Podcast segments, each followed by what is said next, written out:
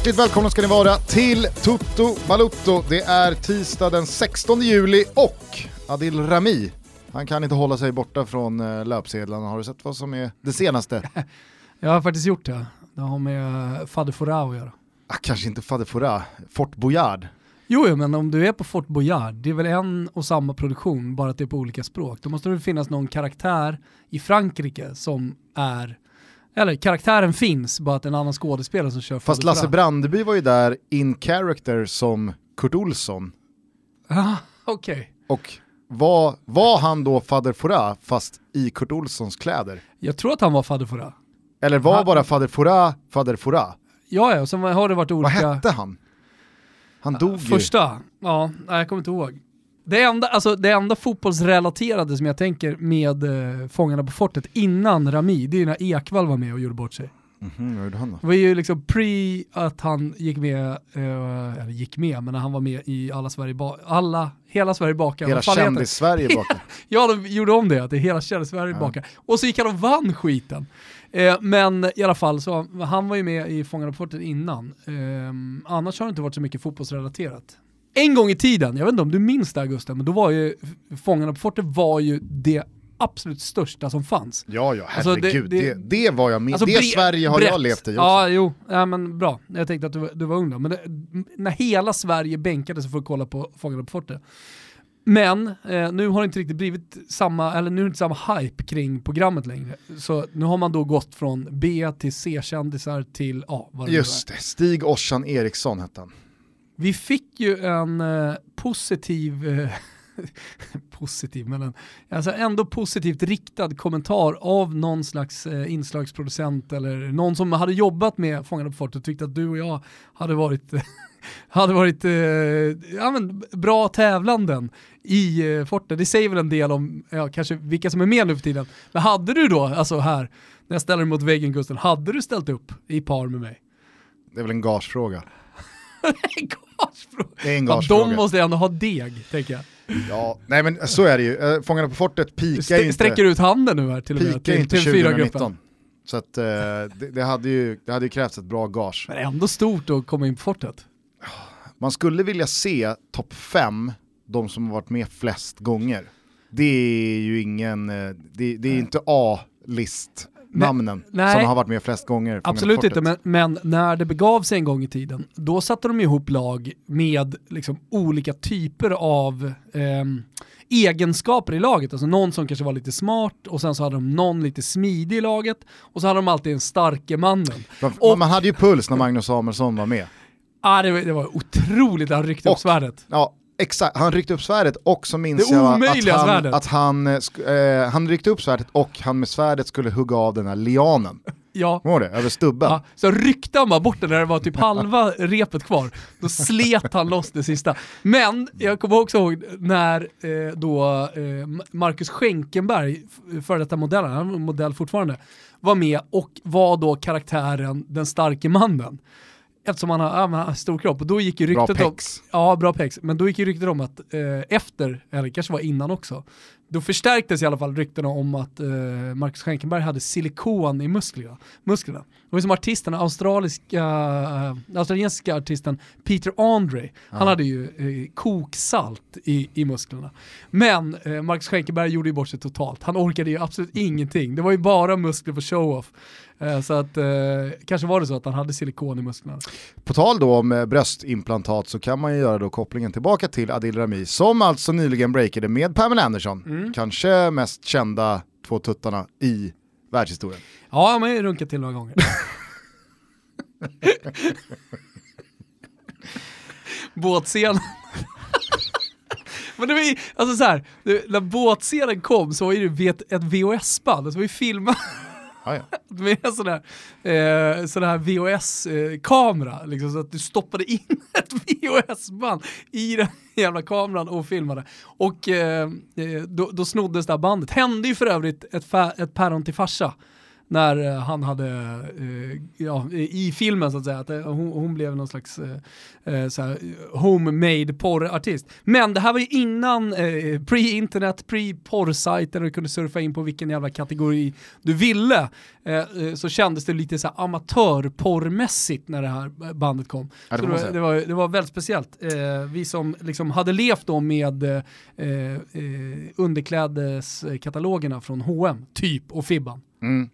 Eh, nu, nu tappade jag ju bort min, min liksom, ihopknytning av eh, Fort Boyard-säcken tillbaka till Adil Rami. Han har i alla fall nu uppdagats då eh, skippat en träning, en, en, en arbetsdag hos eh, Olympique Marseille tidigare i våras för då officiellt familjeskäl. Det var hans anledning. Jag måste åka till Paris för familjeskäl. Mm. Begravning kanske var, sjukdom. Vad vet jag. Rudi Garcia eh, släppte honom och nu visar det sig då att han åkte ut till Fort Boyard och var med i franska då. Fångarna på fortet. Nu är inte Garcia kvar, men jag kan tänka mig att Adil Rami, han går inte in i säsongen 1920 med en sån här superbra aktie. Känns Däremot... att han var lite slut efter VM också. Jo, så var det han, kanske. Han är jättefin fotbollsspelare, jag har alltid tyckt att han var jävligt bra. Han kom till Milan gjorde han bra säsonger där också. Framförallt tyckte han var bra i Sevilla. Men mm. eh, han börjar väl eh, liksom alla andra på, på någon slags ruta ett med nya tränaren Andres Villas-Boa som är tillbaka från savannen. Mm. Och du har sett vem han har tagit med sig i uh, ass-rollen. Ricardo Carvalho. Oj! Det, det gillar jag eh, i liksom val av spelare. Det är en mittback ofta väldigt klokt att ha en mittback snarare än att ha en... Man, man, man litar ju inte på anfallare lika mycket. Nej. Alltså när någon står med Patrik Klöivert har väl eh, Clarence Sedorf tagit som eh, assisterande till sig mm. själv. Jag känner inte att han har så mycket att bidra Nej. med. Eller eh, Hammarby som har så här, Pablo Pinones Arce, ena änden av Billborn, andra står Jocke Björklund. Mm. Det är klart att man, alltså, spontant så är känslan att Jocke Björklund har mer att liksom säga till om. Han har mer att lära ut. Han har ett större inflytande på Billborn än vad Pablo har. Eh, lite samma sak här, när då Andres, Andres Villas Boas, som inte själv har någon spelarbakgrund heller, det tycker jag också är smart, att man då tar en ass som är nybakad på tränar, mm. eh, liksom i, i tränarskråt. Mm. Nej, men, men, han har vunnit allt, han har vunnit Champions League, han har vunnit Premier League, han har vunnit eh, i, eh, vad, vad han menar Portugal vann kanske han inte var. Mm. Ah, han har, Nej, men, alltså, jag han har väl 120 landskamper. Ja. Nej, men jag, oavsett så, så litar jag ju, eller jag har större tro till... Jo, han har fan vunnit Champions League, han var med Porto va? Med och Mourinho? Chelsea. Exakt. Ja, ja det, det, är möjligt, men jag litar ju mer på en mittback. Alltså, till och med en målvakt hörru du. Uh, Dino Soff och sen så har du som mittback uh, Laurent Blanc. Jag vet inte vad man tycker om Laurent Blanc, men, men uh, alltså det är ju flera. Eh, Simone Inzaghi är väl eh, något slags undantag, undantag i Lazio, eller hur? Mm. Men sen handlar det ju, det handlar ju någonting om uppenbarelsen också, någon slags respekt som man vill ha. För att jag menar tränarrollen är inte bara att tänka och att eh, liksom, taktiskt vara skicklig. Det finns ju ofta en hel stab runt om just, eller idag med liksom en tränare kanske som fokuserar på anfallsspelen, någon som du nämnde, Jocke Björklund, fokuserar lite mer på, på försvarsspelet. Eh, men just det här led, ledarskapsrollen så kan man ju se på en, på en person, alltså en före detta spelare.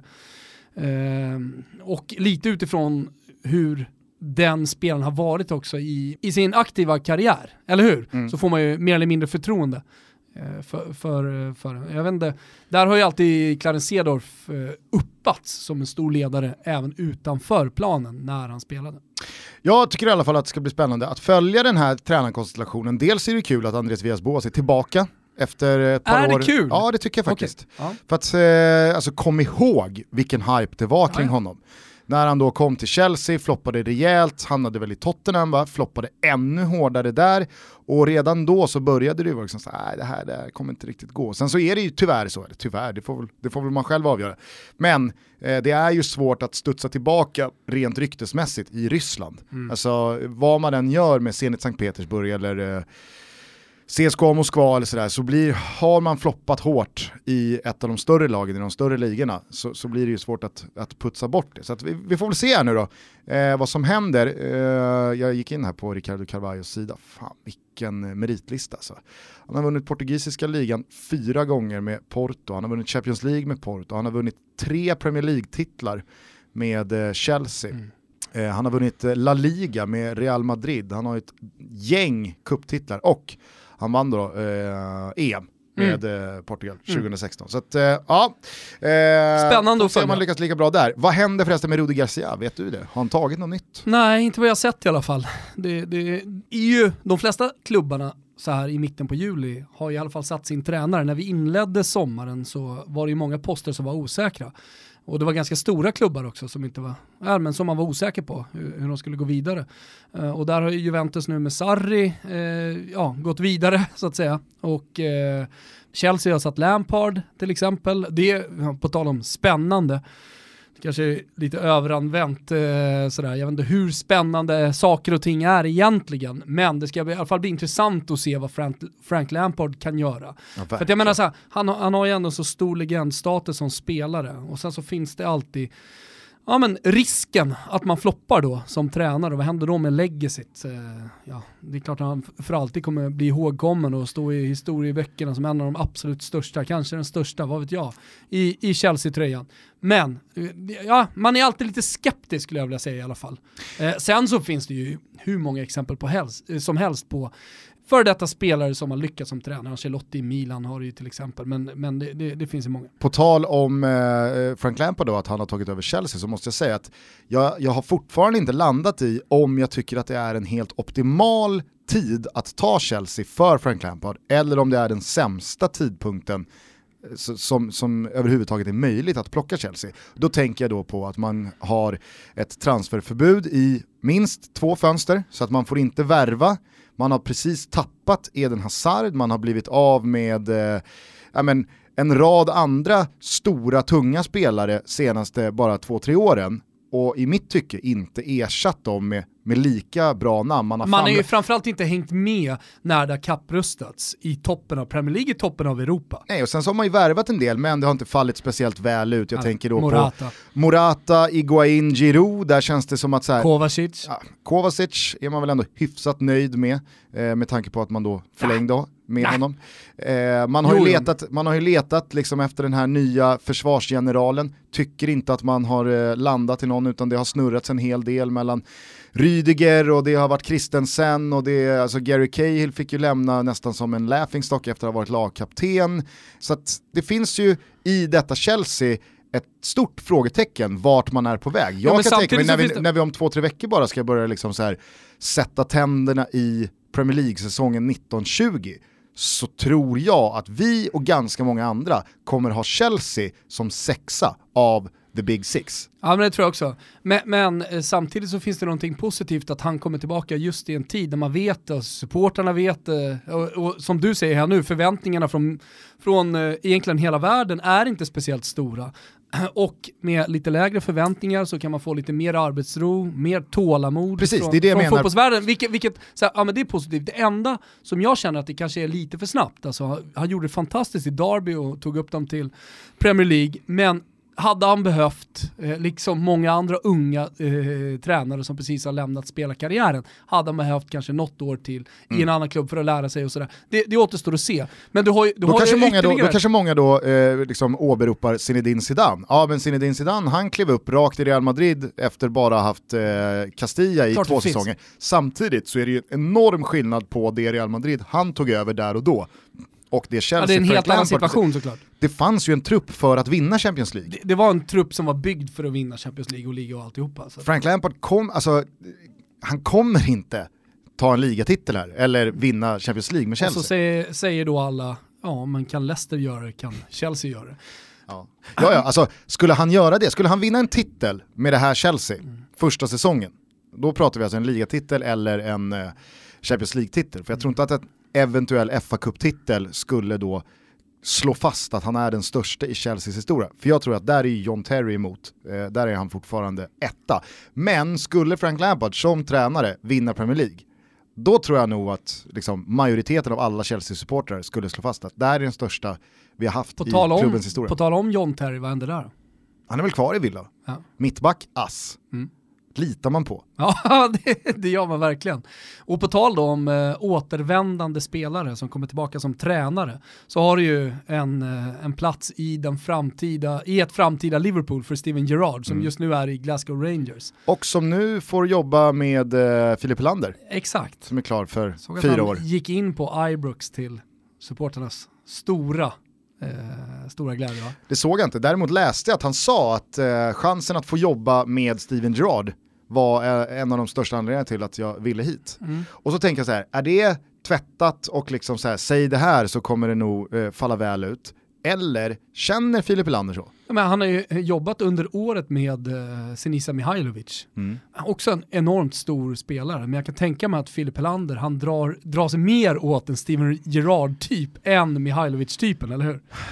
Alltså, Filip Helander Men då måste är ändå väl han mittback men... också, han borde ju ha sett upp till Mihailovic. Ja, fast jag tror ändå, Filip Helander är 92 också? Är han, är 92 Är han inte vänsterfotad också? Är han 92 Helander? Eh, något sånt ja, väl. 92, 93. Eh, alltså, jag tror att den generationen, han inte med Mihailovic. ah, ändå, om man har varit liksom så pass fotbollsintresserad så måste man ändå ha liksom slängt något öga åt Mihailovic håll. Men håll med mig, det var som någon, Alltså någon, någon, skrev i kommentarsfältet när de gjorde officiellt då eh, med Filip Helander, han kom in där på, på arenan. That's a big fucking blond Swede. Så mm. ja, och jag tänker lite att han är så, om man har sett intervjuer också, att uh, han är, han är liksom urtypen av en, en svensk då fotbollssupporter när han var liten och tenderade att kolla mer på Premier League.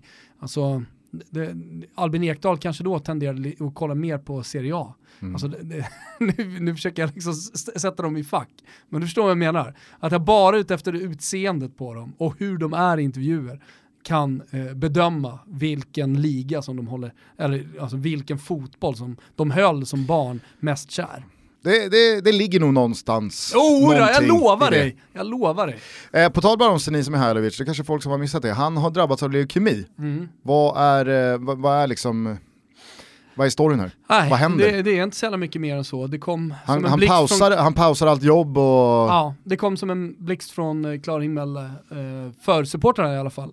Och han skulle ha inlett eh, terapin, eller vad man kallar det för. Eh, behandlingen. behandlingen ja. Eh, eh, egentligen lite senare, men han ville sätta igång så fort som möjligt. Så att eh, idag när vi spelar in det här så är det tisdag och eh, han inledde sin behandling idag. Och ja, mer än så vet man inte. Han höll presskonferens, eh, satt vid podiet, eh, såg jävligt medtagen ut såklart, eh, väldigt rörd och gick ut och mötte supportrarna i Bologna efter också och, och fick såklart eh, eh, alla stöd och sådär. Så att, eh, det, det, är bara, det är bara hoppas att det går bra. Men har du läst något om någon som är då aktuell för att ersätta honom? Ja, men jag tror inte att det är klart än. Jag har inte sett någonting. I och med att det kom nog rätt fort för Bologna också. Det här upptäcktes nog och sen så ville han liksom dra igång eh, jävligt fort. Så jag tror att det är en situation som han håller på att lösa just nu. Mm, okay. Jag ser, jag, idag i Gazettan till exempel så, så står han fortfarande uppsatt som, som tränare. Kanske skulle vara ett superläge då för uh, Rudi Garcia. Ja, men däremot så tror jag att man kanske fortsätter med samma stab, att det blir andra tränare som tar över. Uh, jag har inte följt det jättenoga, utan bara liksom sett presskonferensen som han höll och ana all kärlek som han fick av supporten och sånt där. Där är fotbollsvärlden fantastisk. Ja, vi eh, hoppas i alla fall att allting går bra för Sinisa Mihailovic i alla fall. Mm, så får vi väl se vem som, eh, vem som tar över Bologna-rodret. Hörru du, eh, det har ju spelats en eh, hel del allsvensk fotboll här eh, senaste dagarna. Jag vet inte hur mycket du har sett. Mycket. Vad tycker du om efterspelet här som blev kring Haris Radetinac satsning på Traustason i seriefinalen mellan Djurgården och Malmö?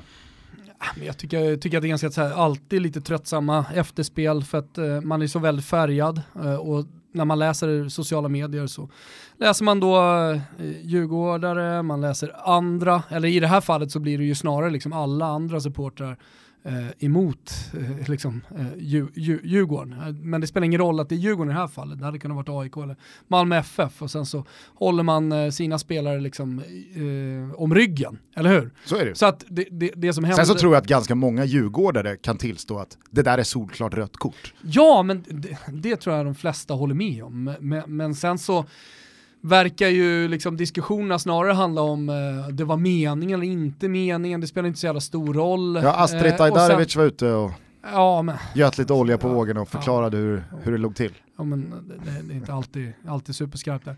Men eh, nej, det, det, det jag menar med att det är lite tröttsamt, det, det är att så här, ja men nu, nu har det nästan gått lite inflation i att klubbarna ska gå och anmäla i efterhand. Ja, inte bara lite, jag tycker ah, att det har gått mycket. inflation i det och det är det jag tycker är synd för att jag tycker att Malmös liksom, anmälan till disciplinnämnden den här gången. Det var en markering, det ja, sa de väl den, själva också? och den behövs, den är viktig. Ja. Tyvärr så drunknar den bland liksom, eh, Kalmars eh, var det väl som anmälde det här rök, eh, nej det var Öster. Mm. Öster skickar in någon protest för att det var någon rökmoln kring målvakten mot AIK i Svenska mm. Kuppen.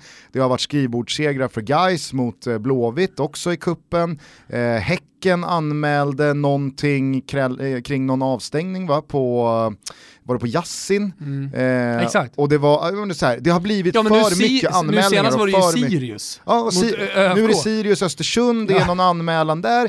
Så att så här, jag håller med dig till 100% om att det har gått inflation den här våren och sommaren i anmälningar tycka... till disciplinnämnden ja. eller förbundet eller vad det nu är, att man ska liksom så här, gripa alla halmstrån som finns att vinna fördelar runt ett skrivbord eh, gällande någonting som borde ha avgjorts ute på plan.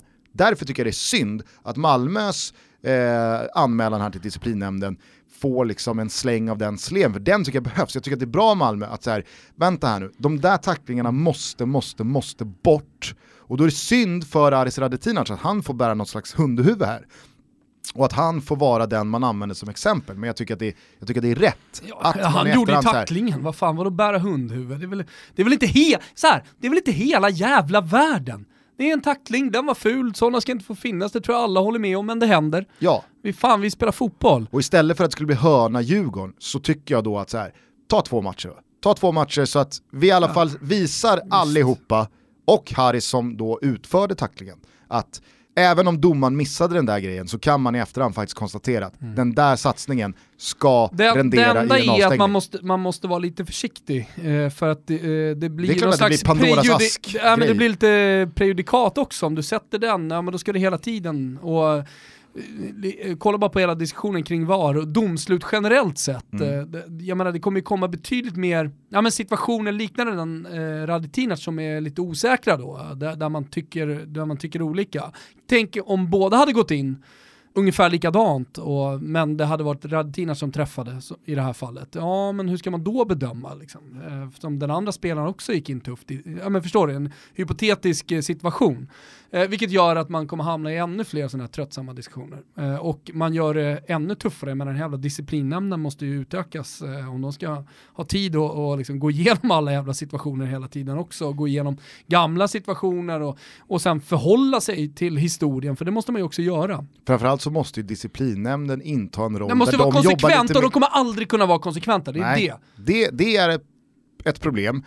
Ett betydligt mer lättåtgärdat problem är att disciplinnämnden agerar lite mer on call, på jour, alltså lite mer på volley. De är så här, vi har sammanträde nästa gång 27 juli, så att du får skicka in den här anmälan med post, så får vi se om den kommer fram. Kommer den fram till vårt nästa sammanträde om två veckor, då hinner vi ta upp Som den. myndigheter jobbar i det här landet, det är inte bara i det här landet, det är i alla länder.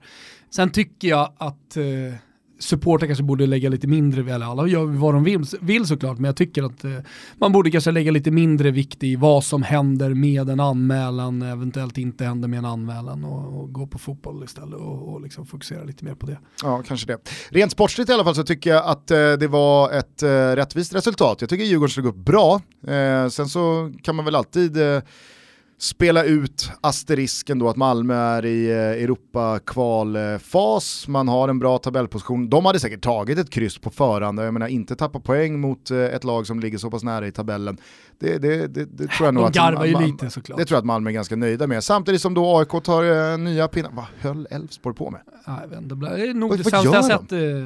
Häcken förra året var riktigt dåliga också vill jag minnas. Uh, men Elfsborg är sämsta sett på länge faktiskt. Nu är det ju inte många kvar i Noah Bachner-ringhörnan som, som slåss för Jimmy Tillin. Jimmy Tillin, nej det... han har krigat med Poja, det har han gjort och det har han väl gjort bra. Eh, men Thelin, där får han tänka om. Nej men alltså nu, nu, nu går det ju inte att längre prata om tålamod och det här är en process Nej. och man kommer se utveckling. Nej. För det gjorde man ju i inledningen av den här säsongen.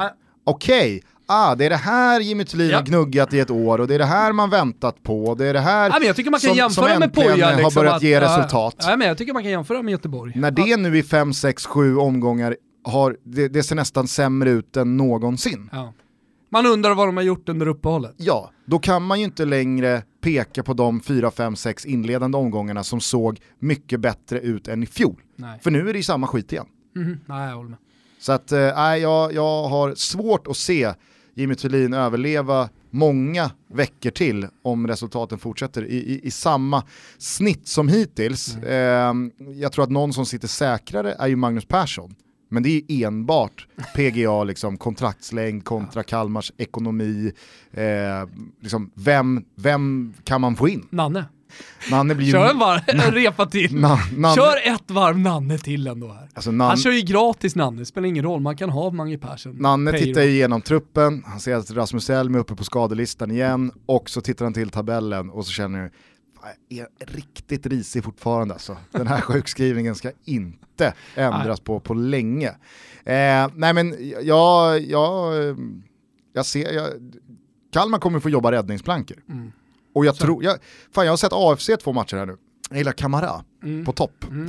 Eh, han påminner lite om Supermac och Bullen-Bullen. ja, jo det kanske han gör. Ja. För det första ser han ut att vara typ 30 bast, men han är född 98. Ja. Kvick som fan och så ser han lite så här lönnfet ut. Mm. Förmodligen, tillåt mig att vara fördomsfull, så är det väl åtta ordentliga magrutor under tröjan. Ja, men han ser... Uppenbarelsen, det är det som är det viktiga. Jag tänkte alltid när jag, när jag läste Bullen, tänkte alltid på Roger, Roger, Robert Prytz när jag var liten. Mm. Han, han, var ju lite den typen. Det var inte lite åtta magrutor där va? Nej, nej, nej, nej, nej. Alltid lite spritfet, och, men, men sprang ändå rökringen runt motståndarna. Ja, ja jag tycker att eh, AFC har faktiskt, de har piggat på sig så att jag, jag tror att de kan eh, eh de kan nog vara förbi Kalmar om inte allt för länge. Mm. Falkenberg tycker jag också svarade ganska bra på den där fullständiga överkörningen av Bayern på Tele2 för eh, någon vecka, tio dagar sedan.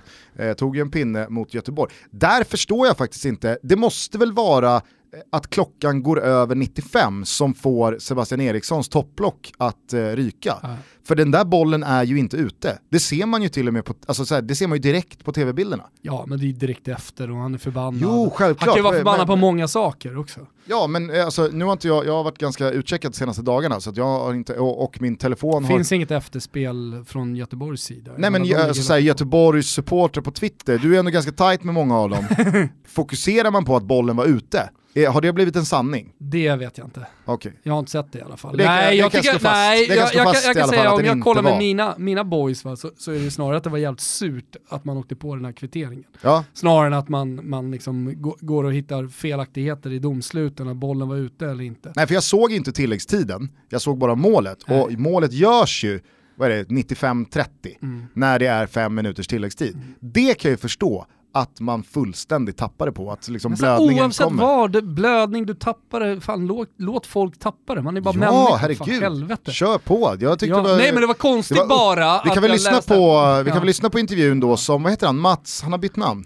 Ja, vi träffades på ett slott eh, för eh, två år sedan, jag och Mats. Jag tror att jag då också sa, fan vilken aura han har av sig, Alltså han har runt sig att besöka slott. Ja, och han, han, han kände som att han var ett med slottet när vi mm. var där. Det, det, det, tycker jag helt klart. Ja, han eh, intervjuar i alla fall Robin Söder direkt efteråt. Robin Söder som gjorde Blåvitts 1-0 mål.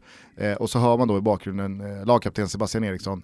Fullständigt tappade. Topplocket går, alla säkringar går. Vad är det som händer Robin? Vad...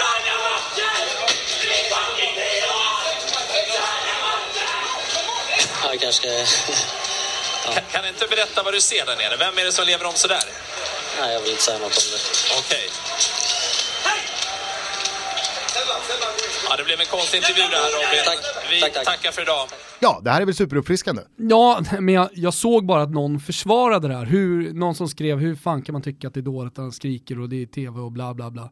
Eh, men jag letade runt lite och hittade ingen som då hade kritiserat honom. Men det finns väl då uppenbarligen folk som tycker att det var dåligt. Fan, man är förebilder och så vidare. Ah, fy fan, det är så jävla tröttsamt. Mm. Eh, bollen var i alla fall inte ute, det ja. kan jag konstatera.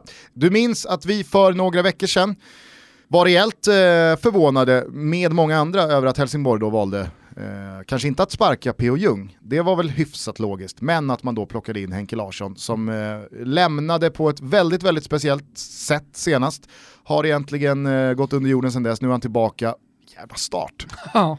Alltså, och de... även om det inte ser perfekt ut som senaste segern, den, den, lite rånade man ju till sig sådär. Mm. Men, Samtidigt så blir man ju rånade ja, på alla tre poängen i matchen innan mot Elfsborg. Missa straff, de kvitterar sent och så vidare. Så att... Jo men att kunna vinna lidandes, det, det är ju också en jävla styrka.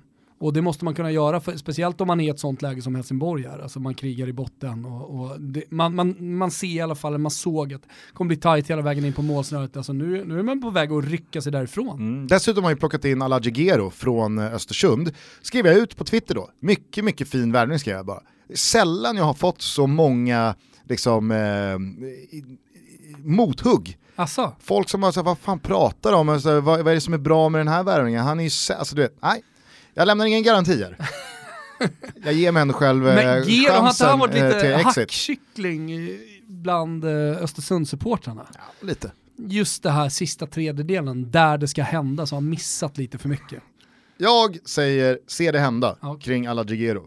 Och framförallt, där tror jag inte att man ska underskatta att man får Henke. jobba med en forward som då förmodligen kan lära ut både Eh, liksom, Henke är ju en eh, tänkande forward. Precis. Han har alltid varit det. Och jag tror att hans spetsegenskap Till skillnad jag... från Filippo Inzaghi som han har noll förtroende för. Ja. Och jag, jag, och jag tror att det hänger liksom lite ihop med varför Filippo Inzaghis tränarkarriär har tagit honom dit han är.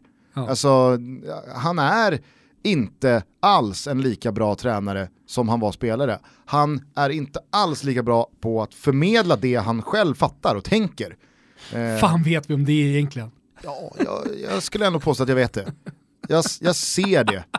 Ja okej, okay. det köper jag ändå. Alltså. Mag, magkänslan är viktig och det, det man ser. Sen kan ju då folk då hänvisa till Henkes eh, meriter som tränare hittills. Visst, men jag tror att i just aspekten Henke Larsson i sin roll som tränare gentemot en forward. Jag tror att han är väldigt bra på att få igång och utveckla forward, framförallt rörelsemässigt, för att är det någonting Gero inte behöver utveckla så är det ju fysiken. Mm. det, är, det är en bulldozer alltså, mm. det är en enorm fysik på den gubben. Mm. Så att kan han bara hitta lite ytor och bli lite kyligare, se det hända. Okay. Se det hända. Eh, den kanske mest eh, intressanta rubriken från eh, de senaste allsvenska dagarna har ju dock inte så mycket med fotboll att göra, utan det är ju en exit AIKs arbetsbefrining eh, av uh, Sundgren. Ja, jag har nästan glömt bort. Ja, det har men... gått några dagar nu, det är inte lika aktuellt som för några dagar sedan. Men... Nej men vad har du, liksom så här, vi kan väl vara transparenta med att eh, jag kanske inte har så mycket direktlina med Sundgren. Du har desto mer, mm. framförallt så har vi mycket gemensamma vänner och sådär. Mm. Eh, men du är också då AIK-supporter mm. och du är journalist. Mm. Ja. jag gillar att du tvekar där. Nej, men, vad, vad, vad, tycker du om den här eh, soppan? Ah, Alltså jag tycker att det är ganska så clear cut case. Eh, är det verkligen det? Ja, båda sidor har, båda sidor har, ju, har vi gjort fel. Uh, men uh, i slutändan så uh, är det ju en spelare som vi ska komma ihåg som, som är en stor supporter i grunden, som har varit lojal väldigt länge och det kan man liksom inte bara kasta bort um, på, på, på några veckor. För som vissa trodde ett tag i alla fall pengar. Eh, eller att det, det, liksom, det fanns någon annan agenda från Sundgrens håll. Utan det, det, det, är en spelare som stod på norra mot Elfsborg, det skulle bli hans sista match. Eh, som var helt ledsen över att han inte fick spela den matchen. Eh, han, han, är också en spelare som har liksom legat ja, bland de lägsta i lönelistan i AIK under alla de här åren. Eh, som har spelat där. Eh, och som inte har blivit erbjuden kontraktsförlängning, eh, mig veterligen i alla fall. Eh, och, och således alltså eh, ett, ett, eh, ett fetare kontrakt så att säga. Och som fick chansen då att åka över till Ari. Så, att, så här, ja, som polare och, och så, så jag full förståelse för att liksom, han ville spela de här matcherna med Aris.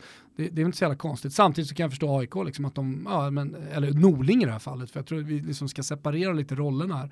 Att han ville ha honom på planen. Men, eh, men efter hans öppna brev och liksom, ja, det, det, det, det finns ju många saker där alltså. Så, eh, så, så, har ju, så har de ju faktiskt varit överens om att han inte skulle spela den där matchen också så i, i, i, i ett givet läge.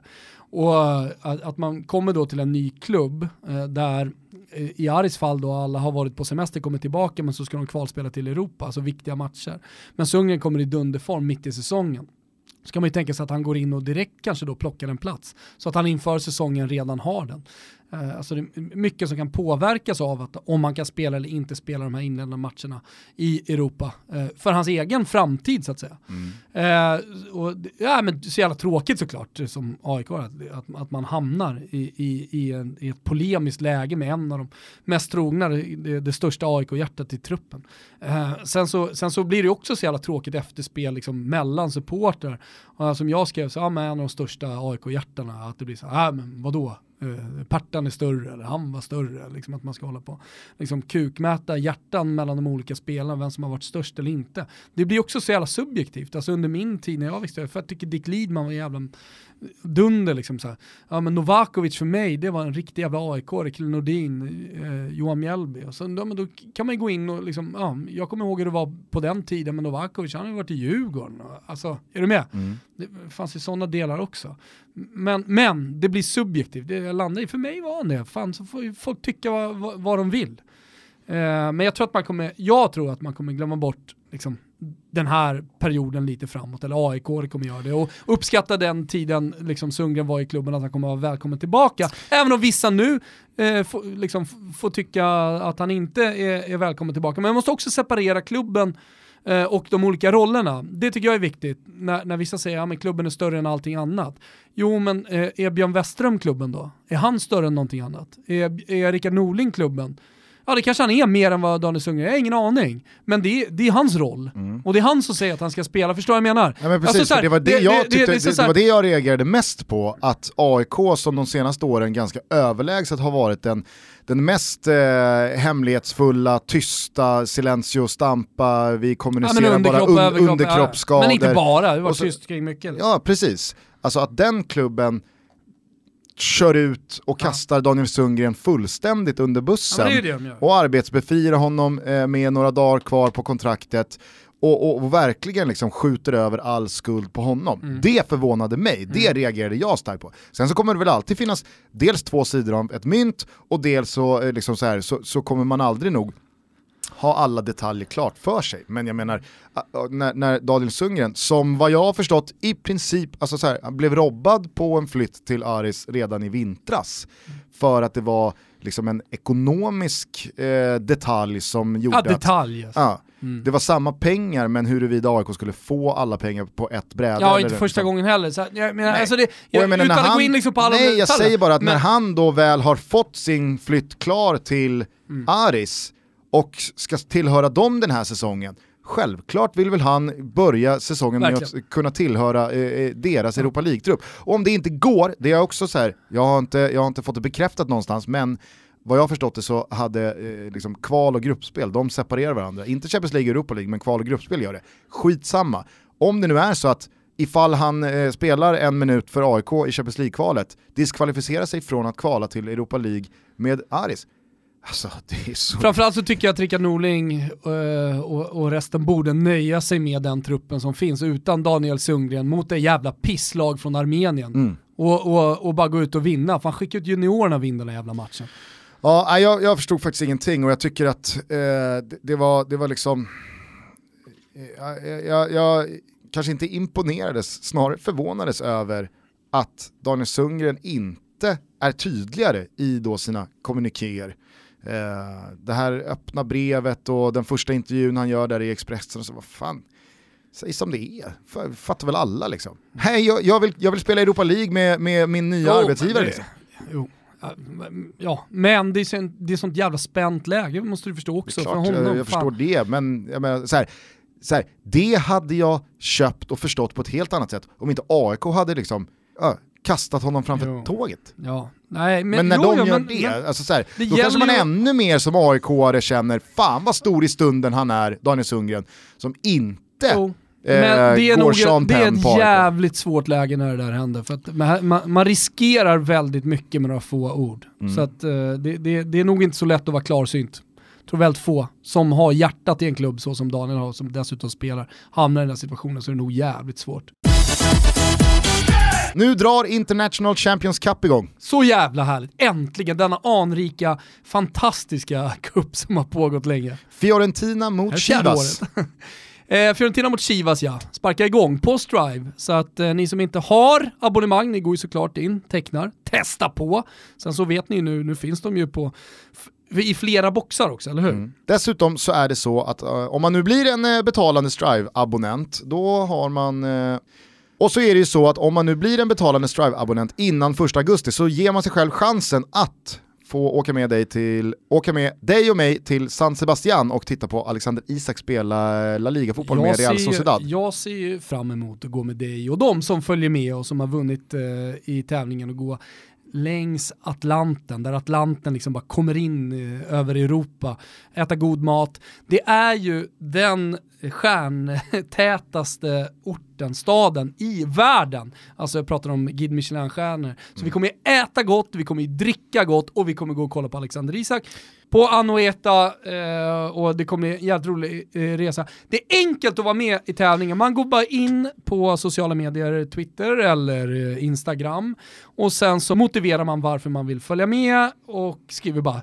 hashtag StriveToto. Så kommer vi hitta det här och så kommer vi ta ut vinnare i eh, augusti. Precis, och ett abonnemang det tecknar man via strivesport.com. Tack till Strive för att ni är med och möjliggör Toto Balutto och spänn fast i det här nu när International Champions Cup drar igång. Såg du för övrigt eh, bilderna från eh, Alexander Isaks första matcher? Ja, jag såg någon som hade klippt ihop ett potpurri av hans eh, finter höll jag på att säga. jag tillskansade hans... mig aldrig riktigt vad det var för dynggäng de mötte. Ja, de såg inte speciellt bra ut, men herregud Ja. Som han flyter, ja. Alexander Isak. Ja, det är otroligt, alltså, vilken jävla aura han har på planen. Det är ju så, de spanska och italienska lagen möter ju i början av eh, försäsongslägren alltid den här typen av dynggäng. På tal om Fiorentina då, som går in i International Champions Cup, betydligt svårare motstånd mot Chivas, vann ju 21-0 här mot typ Val di Fassas division 4-lag. Så att eh, det, det, det, det, var säkert eh, skitmotstånd, men, men det spelar ingen roll. Det är han som syns. Mm. Det, det, är inte de andra. Vad, vad följer du annars eh, under silly här då? Det är ett par ah. lag som fortfarande saknar att sätta sina spelare. Ett, ett gäng spelare som är klara men inte är klara. Mm. Typ Delikt. Ja, Delict, Harry Maguire, Harry Maguire har dundrats ut som att han är klar för United. Delict eh, ska landa enligt eh, italienska medier på torsdag i Turin och skriva på. Det är det senaste. Och eh, Harry Maguire är väl typ officiell. Mm. Det, det, är ju det som blir lite rörigt och lite grötigt så här i silly season-tider. För att först kommer rykten och sen så kommer rykten som mer eller mindre besvaras av klubbarna och det finns ett intresse.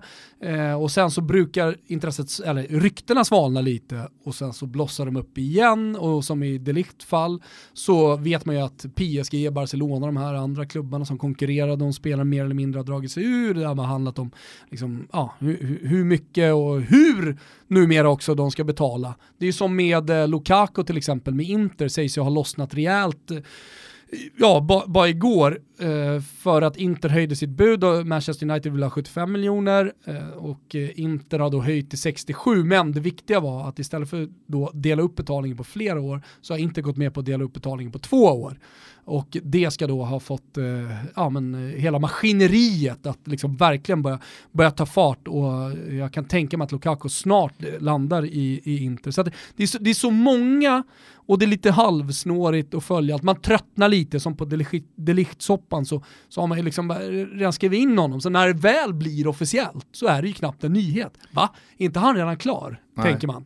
Är kanske Harry Maguire till eh, Manchester United den absolut eh, bästa benchmarken på vad man får för en miljard sett till idag kontra tio år sedan? Men vem tar du helst, Delict eller Harry Maguire? Och sen så kan du ju sätta deras prislappar ja, mot varandra. Delict, alla dagar i veckan. Okay. Mm. Hur som helst, det jag skulle säga var att för tio år sedan på dagen, väl, eh, så eh, säljer Manchester United en 24-årig Cristiano Ronaldo för 80 miljoner pund. Mm. Tio år senare så köper man en mittback som mm. pushar 30 ja. från Leicester för en miljard. Ja, men det är så. Det säger ganska mycket om vad, vad, man, vad man får för ja, en miljard. Det var, det var tre, fyra år sedan, alltså med Pogba-värvningen, efter den, eh, när folk eh, tyckte att det var helt sjuka pengar, över miljarden. Efter det så har ju de här summorna blivit mer eller mindre liksom, normalitet för en spelare som, som är liksom 25 eller kanske yngre och befinner sig i världstoppen, eller i alla fall ses på som en av de bästa i landet. Så här, som Harry Maguire ändå gör, han, han spelar ju för England och, och, och liksom var en, stark bidragande del till att England eh, gick till semifinal i, i VM och sådär. Antoine Griezmann däremot, eh, han eh, är ju numera också en spelare som eh, kategoriseras in över miljarden, klar för Barcelona. Det i sig... Sa du Barcelona? Nej, Barcelona. Barcelona, Barcelona, Barcelona. Nej, Barcelona. hatar du Barcelona? Ja, det är väl ett väldigt, väldigt starkt sätt då att uttrycka sitt hat. Det är bara Barcelona-supportrar som kan höra av sig efter och säga subtilt smyga in Barcelona. Barcelona. Nej men att uh, Antoine Griezmann dels skulle lämna Atletico Madrid och dels skulle landa i Barcelona är väl inte förvånande i sig. Det jag däremot tycker att det här gör extra intressant är ju vad som händer med Neymar. För nu ser jag ju inte hur Neymar ska få plats i Barcelona. Ja, men det, det, de senaste ryktena, det är de Samtidigt som, som man då inte ser hur Neymar ska starta upp med PSG. Nej, men det, nej, verkligen inte. Och jag tror, att han, jag tror att PSG gör ett stort fel om man inte gör sig av, det låter ju löjligt, men acceptera till exempel då som det senaste ryktet säger, pengar, var 40 miljoner euro eller någonting sånt, en halv miljard i runda slängar, plus då två spelare från Barcelona, Dembélé och en till, var det Coutinho? Ja, i alla fall. Ja, eh, Rakitic kanske? Nej, jag tror att det var Coutinho. Eh, men, men skitsamma, Dembélé var, var den ena i alla fall. Eh, alltså, ta det bara, ta det. Oavsett vilka spelare det är höll jag på att säga. Ta pengarna och spring. För att eh, det, det, det är så pass infekterat nu. Och jag tror inte, jag tror att det är liksom lite, som Icardi inte följer med Inter, eh, Conte har ju fullständigt ratat honom och vill, vill inte ha honom i omklädningsrummet, stannar kvar på Appiano Gentili och tränar själv, medan resten av laget åker då till eh, staterna tror jag att de skulle till. Eh, och sen till Asien väl också, eftersom det är Sunning Group, kin kineserna som äger. Nej men är du med? Mm. Eh, det, det, det, det, är så pass infekterat och vissa relationer går helt enkelt inte att eh, reparera. Samtidigt som det, att det kan inte vara, alltså det kan inte vara, det kan inte vara tänkbart att man som sportchef, att man som eh, klubb tittar på sitt lag, ser Antoine Griezmann, Luis Suarez, Leo Messi, eventuellt också då Coutinho, och så här, hej vi spränger banken för att ta hit Neymar också. Ja, men jag tror ju att man löser situationen genom att göra sig av med ett par spelare, om det är så att man, man eh, tar dit eh, Neymar. Ja, eller så är det här precis allting som har skett i en händelsekedja som Kristoffer Kviborg förutsåg för tre år sedan. Alltså. Att vänta ni bara, han går till PSG för att om två år kunna gå till Real Madrid. Ja, det återstår att se, men man blir ju lite äggad, inte riktigt som med Pamela, Pamela Anderson, men ändå av att se ett fyrmanna-anfall med Griezmann, Suarez, Messi och Neymar. Jävlar alltså! Helvete! Kommer inte Griezmann synas lite här i Barca? Tror du inte det? Kanske. Alltså det Suarez gjorde så jävla bra eh, när Neymar kom, det var ju att han eh, accepterade roll, en annan roll än vad han haft tidigare. Att inte göra riktigt lika många mål, utan att ja, men, eh, spela lite mer för lagkamraterna. Mm. Det tycker jag, så här, i historieskrivning till, eller, kring Luis Suarez, man inte får glömma bort. Alltså, han är också en lagspelare. Det visade han när, när, när det tremannafallet var så fantastiskt jävla bra. Det var ju eh, nästan löjligt första säsongen där, Messi, Neymar, Suarez, hur ja. de höll på att passa varandra jag i vet. tid och otid. Ja, och ingen ville göra mål, visa, utan man väntade in varandra. För att visa världen att kolla, vi, vi kan minsann spela ihop. Men det blev ju bra, det, det är det jag försöker säga. Och då, då är frågan, vad, vad accepterar Griezmann? Men framförallt om Neymar kommer, vad, vad blir hans roll? Uh, blir det då en konkurrenssituation, ska man spela med ett tremannaanfall och, det blir, anfall, och det blir en konkurrenssituation, vad händer då? Mm. Vem är det som får stryka med? Alltså är du med? Och kommer den spelaren acceptera? Kommer det bli infekterat? Ja, det, det, det återstår att se. Man har i alla fall löst en liknande situation, även om man sätter allting på sin spets ännu mer nu eh, tidigare med Suarez. Ja. Samtidigt som jag ser ändå så här, Griezmann på plats, okej, okay då blir det jävligt svårt här för Neymar att, eh, liksom, att, jag ser inte hur det ska ske. Han kan inte fortsätta PSG samtidigt som då Real Madrid sitter på en truppdemografi med Gareth Bale som kostar väldigt mycket pengar. Skeppa honom, då finns det verkligen plats för Neymar. Ronaldo är inte Just. där längre. Visst har man plockat in Luka Jovic men det är inte så att en, ett anfall bestående av Luka Jovic och Benzema diskvalificerar eh, Neymar från att ta plats. Eh, Vinicius så har du då liksom så här, du har någon kungen och arvtagaren eller prinsen i då liksom brasseduon Neymar, Vinicius Junior och så vidare. Alltså, det, mm. Jag vet inte, jag, jag, jag, tror att det kan ske. Ja. Mycket ja, mer nu efter att Griezmann är klar. Ja, kanske det. Eh, sen är det ju ett, eh, ett annat rykte eh, som verkar bli konkret här, det är att Ravel Morrison eh, närmar sig ett kontrakt med Sheffield United. Så han går alltså från Östersund och varit en flopp i Östersund eh, till att ha imponerat så mycket på tränaren Chris Wilder eh, så att han eh, kan då få ett kontrakt med The Blades va? Någon måste ju posta två, tre matcher från allsvenska våren till herr Wilder men, men samtidigt så att talangen finns där, han kanske har bitit upp lite, alltså i Östersund kanske han bara gick dit och ställde in skorna och sen så här har han verkligen krigat på för han vill ha det här jävla kontraktet. Ja, kanske komma det. Till Sheffield. Vad, vad, vad, kostar han i fantasyn? Om man, om, man, om man går till Sheffield United? Ja. En femma eller? Fem och en halva, Ravel Morrison. Max. Max. Ja. Max. Ja. Max. Det kan vara ett kap, jag lovar det sitter du där i oktober vet du, när du gör Fantasy Premier League med Björn och eh, Hoffman mm. och kanske liksom är på Ravel Morrison. Fan vad fint det hade varit. Ändå. Det är bara två veckor bort till vi drar igång säsongen. Är det så? Ja, det är otroligt. Mm. Eh, hörru du, en annan ryktenas man, betydligt bättre och betydligt mer eh, legitimt. Lester eh. ersätter Maguire. Ja, det är oj, fint. oj, oj, oj, oj trist bara med en värdeökning där. Det alltså, ögat det, eh, hade du ändå. Ja, jo. Många ögon jag, ögon jag haft. Jag var först på Trent Alexander-Arnold, jag var först på Duncan, många jag varit först på. Alltså. Mm. Hur som helst, eh, Diego Costa har ju verkligen varit ryktenas man här senaste dagarna. Det var ju väldigt mycket Wolves för några veckor sedan. Mm. Sen så har det väl eh, pratats både Everton och West Ham. Och Flamengo nu på slutet. Ja, eh, jag eh, tänker ju att eh, Diego Costa är ett riktigt jävla kap för många klubbar att plocka. Och jag Allt beror, beror ju återigen på inställningen han kommer, men jag tror att han går alltid in för att vinna och vara en jävel. Alltså så här, han kommer alltid vara samma Diego Costa på planen. Ja. Vissa spelare, alltså Ravel Morrison, där har man ju problem att se motivation när han kommer till Östersund, eller mm. hur? Mm. Men hade, hade Diego Costa kommit till Östersund, då hade det varit samma jävla pungkula som hade hoppat ut på planen, är du mm. med? Ja, men sen så vet jag inte riktigt hur alltså Atletico Madrid tänker sätt, här. Eh, alltså man, man har skeppat Antoine Griezmann, visst, Joao Felix är på plats, men att man satsar på Morata före Diego Costa. Värderar de hans skadehistorik då betydligt tuffare än vad man kanske själv tror? Kanske motivation. Jo, samtidigt så är väl inte Diego Costa klar vad fan har han vunnit liksom i sina dagar? Vad har han, vad har han uträttat? Det, är, det är inte, han är ju, jo, hans han är, brintid måste för fan vara slut. Han, han är inte Fernando grejer. Torres klar, att så här, ja, vi förstår att den här spelaren är klar, han, det, det, det, kommer inte ske igen. Jag tror snarare att, alltså det går ju att härleda Diego Costos eh, liksom muskelproblem i 5-6 år. Det var ju enorma problem sist han var på plats i Atletico Madrid. Sen han anslöt så har det också varit väldigt mycket småskador. Det har varit fötter och det har varit tår och det har varit vader och baksidor och så här. De kanske är liksom helt enkelt tröttna alltså, på det. Fan, vad han vunnit, han är, han är motivationsmässigt klar, vunnit La Liga liksom väldigt mycket tack vare honom skulle jag vilja säga ändå. Eh, 13-14, alltså han har vunnit titlar, vad fan. Va? Jo men det hade varit Premier League med, med Chelsea, han är liksom... Eh, han har två ligatitlar.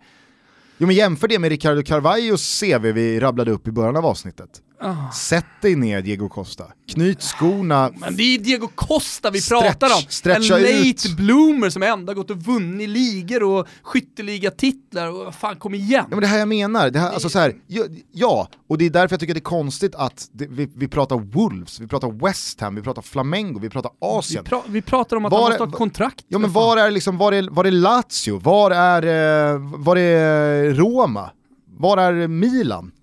De ska ju hugga Diego Costa. Nu ska, ju, nu, ska, nu, ska ju, nu ska ju Gianpaolo i Milan göra om Piontek till Quagliarella.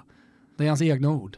Alltså han ska, han, ska, han ska få honom att röra sig på planen som Quagliarella. Han har varit alldeles för statisk tycker jag när han kollat på matcher med, med Piontek tidigare. Kan Så nu kommer, Gianpaolo, nu kommer Gianpaolo in och gör honom till en ännu bättre anfallare. Snackar vi 30 baller då på, på Piontek?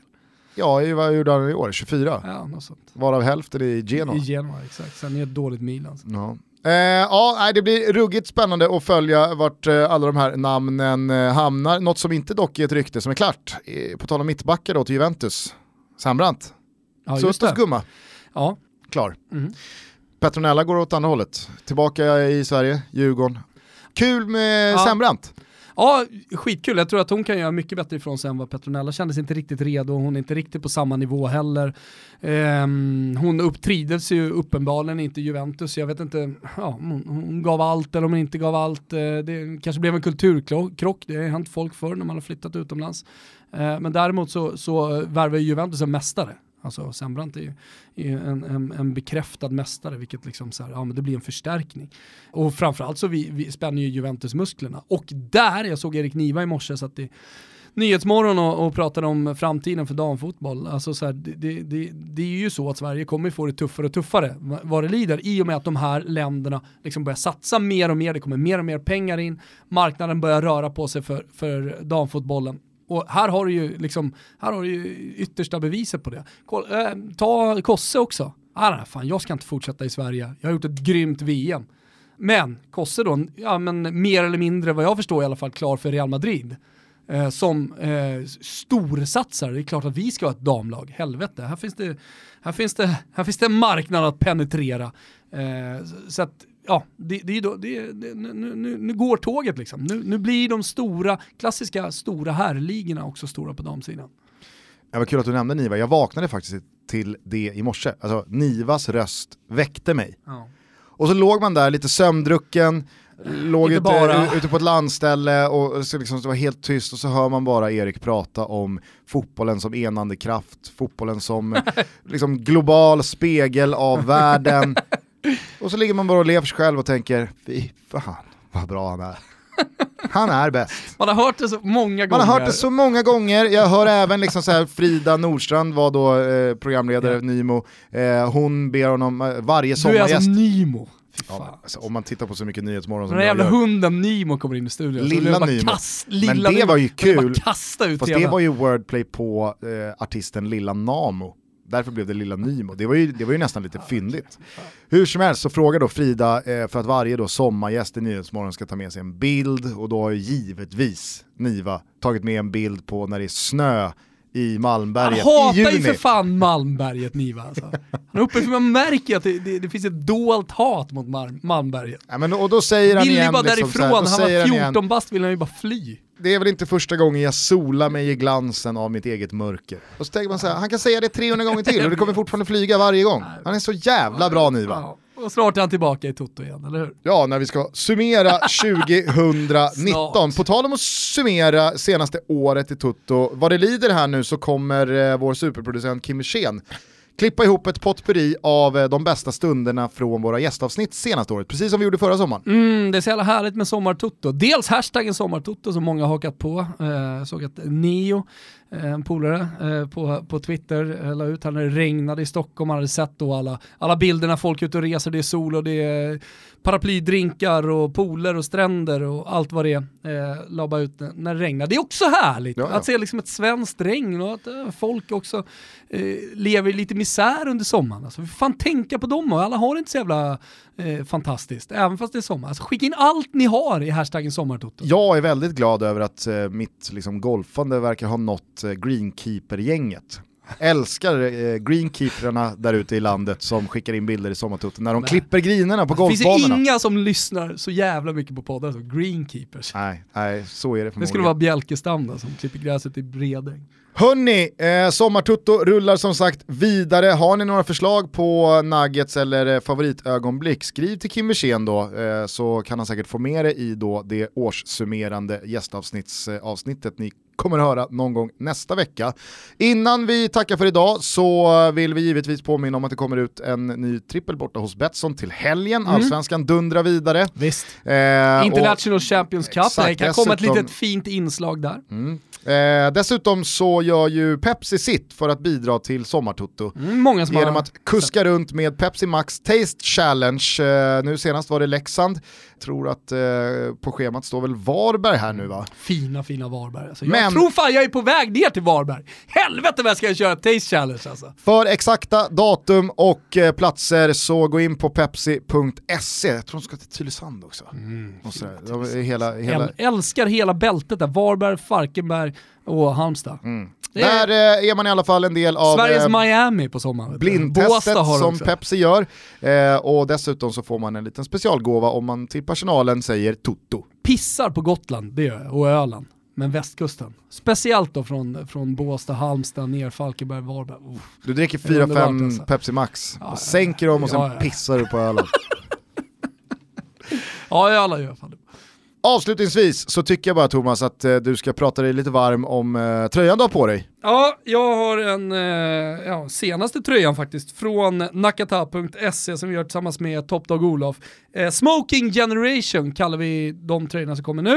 Eh, det är första släppet med Johan Cruyff och eh, Diego Armando Maradona. Har du sett biofilmen som vi snackade om för någon vecka sedan? Jag ska nog gå och se den ikväll. Oh! Otroligt bra. Var den det? Den kan vi snacka om uh, vid ett annat tillfälle, men den är ruskigt bra alltså. Oh, fan. Ja, Nej, ja. Jag står i valet och kvalet ikväll eh, mellan då uh, Maradona och Rocketman. Nej. Elton John-filmen. Nej, no, Maradona! Så kan vi prata om det i nästa avsnitt. Okay. Ja, men eh, det, det, händer en hel del på nakata.se, dels då Cruyff och Maradona-släppet. Mm. Ni kanske också har kan sett... Kan vara slut när de hör det här, för jag har redan kommit ut med. Nej, men det finns ju dessutom en ny kollektion med Legends. Personligen så har jag ju då bidragit med Jordan Letchkov. Mm. Klabbe Ingesson är där, yes. May he rest in peace, yes. Roger Milla. Mm. Eh, det, är, det, det, det, det är en fin liten garderob. Ali Dai är en underskattad tisha som fortfarande finns kvar. Men vi släpper små kollektioner så att det, det gäller att, att vara snabb och inte vila på hanen. Eh, se också till att ni går in på nakata.se och signar upp för nyhetsbrev. Då får ni liksom mejlet direkt på push va, när vi gör våra släpp. Det kommer mer här under sommaren vet ni. Puss och kram, vi hörs igen snart. Ciao tutti. Ciao a tutti. She packed my bags last night, pre-flight. Zero hour, 9 a.m. And I'm gonna be high as a kite by then.